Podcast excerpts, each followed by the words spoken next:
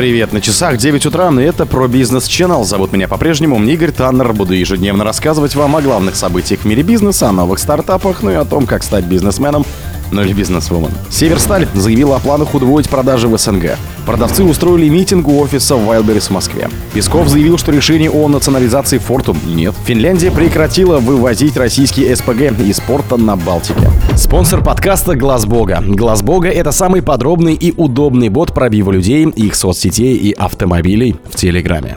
Северсталь в 2023 году планирует увеличить поставки в страны Центральной Азии и Закавказья в два раза по сравнению с прошлым годом до 1 миллиона тонн, заявил начальник управления экспортных продаж группы Виктор Никиферов, вступая на международной промышленной выставке «Иннопром. Центральная Азия». Компания продолжит наращивать поставки широкого спектра продукции в эти регионы. За последние годы ее доля там выросла до 7%, отметил Никиферов. В странах Содружества СНГ реализуется ряд крупных инфраструктурных проектов. Мы готовы представлять клиентам не только рядовой металлопрокат, но и новые виды продукции, а также сервисы, техноконсалтинг и перспективный инженеринг, пообещал топ-менеджер. В пресс-службе Северстали не стали уточнять, в какие страны Центральной Азии и Закавказья она поставляет продукцию. Речь может идти о поставках через Грузию в адрес ближневосточных и североафриканских потребителей, либо через Каспий в Иран и, возможно, далее в Индию, предполагает независимый эксперт по тяжелой промышленности Максим Шапошников.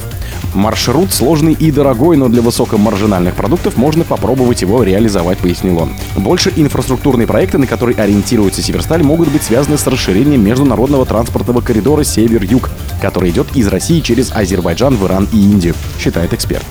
Частности, может измениться ввиду строительства портов на Каспии и достройкой железной дороги между Ираном и Азербайджаном. До 2022 года на экспорт Северсталь поставляла в 30-40% своей продукции, но по итогам прошлого года эта доля сократилась до 20%. 80% на сегодняшний день поставляется продукции на российский рынок и 20% поставляется на зарубежный, сообщил глава компании Александр Шевелев в конце прошлого года. Продавцы устроили митинг у офиса Wildberries в Москве. Продавцы устроили митинги у офиса Wildberries в московском бизнес-центре Демидов. Они считают, что площадка списала у них сотни миллионов рублей за рекламу, которую они не заказывали, сообщил телеграм-канал Мэш и «Осторожно новости».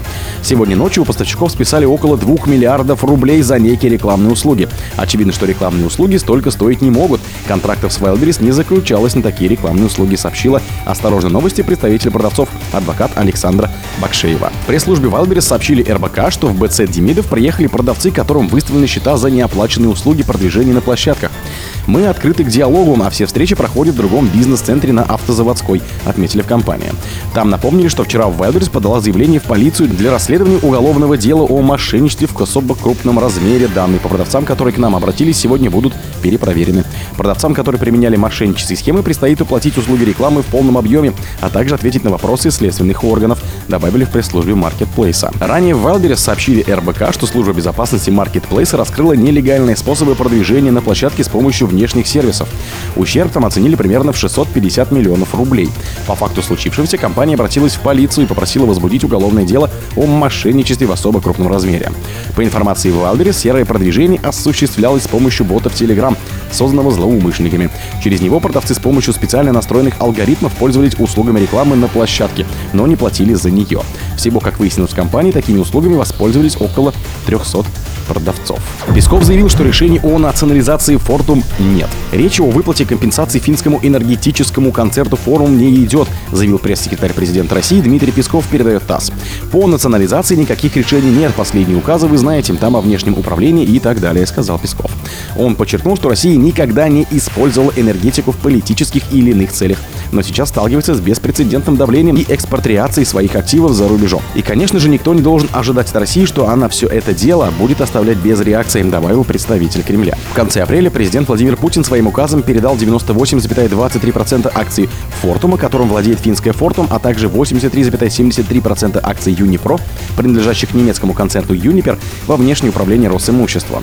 Как заявили в Кремле, этот указ стал ответом на действия западных властей по отношению к российским активам компании за рубежом, поскольку в ряде стран наблюдается полномерный переход от временного управления к фактической конфискации. Фортум выступили против передачи российских активов во внешнее управление и заявили, что считают действия российских властей грубым нарушением международного права. Затем компания решила списать свои российские активы на 1,7 миллиардов евро. Убыток от российских проектов там оценили примерно в 2 миллиарда евро. Но отметили, что финансовое положение компании остается стабильным. Финляндия прекратила вывоз российского СПГ из порта на Балтике. Финская газовая компания «Газум» прекратила выводить из порта в Высоцк в Ленинградской области жиженый природный газ, он же СПГ, пишет коммерсант со ссылкой на базу данных по рынкам. Газ он получала в Высоцке СПГ с проекта «Новотека» Криогаз Высоцк по контракту с «Газпромом Экспортом». Он является агентом по экспорту по соглашению с «Новотеком». В последний раз один из танкеров «Газум» Global Energies заходил в порт 25 апреля, но он вышел оттуда не загруженным. До этого судно забирало СПГ 12 апреля. Другой танкер финской компании Coral Energy был в Высоцке 4 апреля. Как отвечает издание, ранее суда забирали из порта по несколько грузов каждый день. В «Газум» и «Новотеке» не ответили на запросы газеты. В «Газпроме» отказались от комментария. В марте «Газум» сообщила о намерении продолжать закупать газ в России, поскольку у нее заключен долгосрочный контракт с «Газпромом». Он действует до 31 декабря 2031 года. О других событиях, но в это же время не пропустите. У микрофона был Игорь. Пока.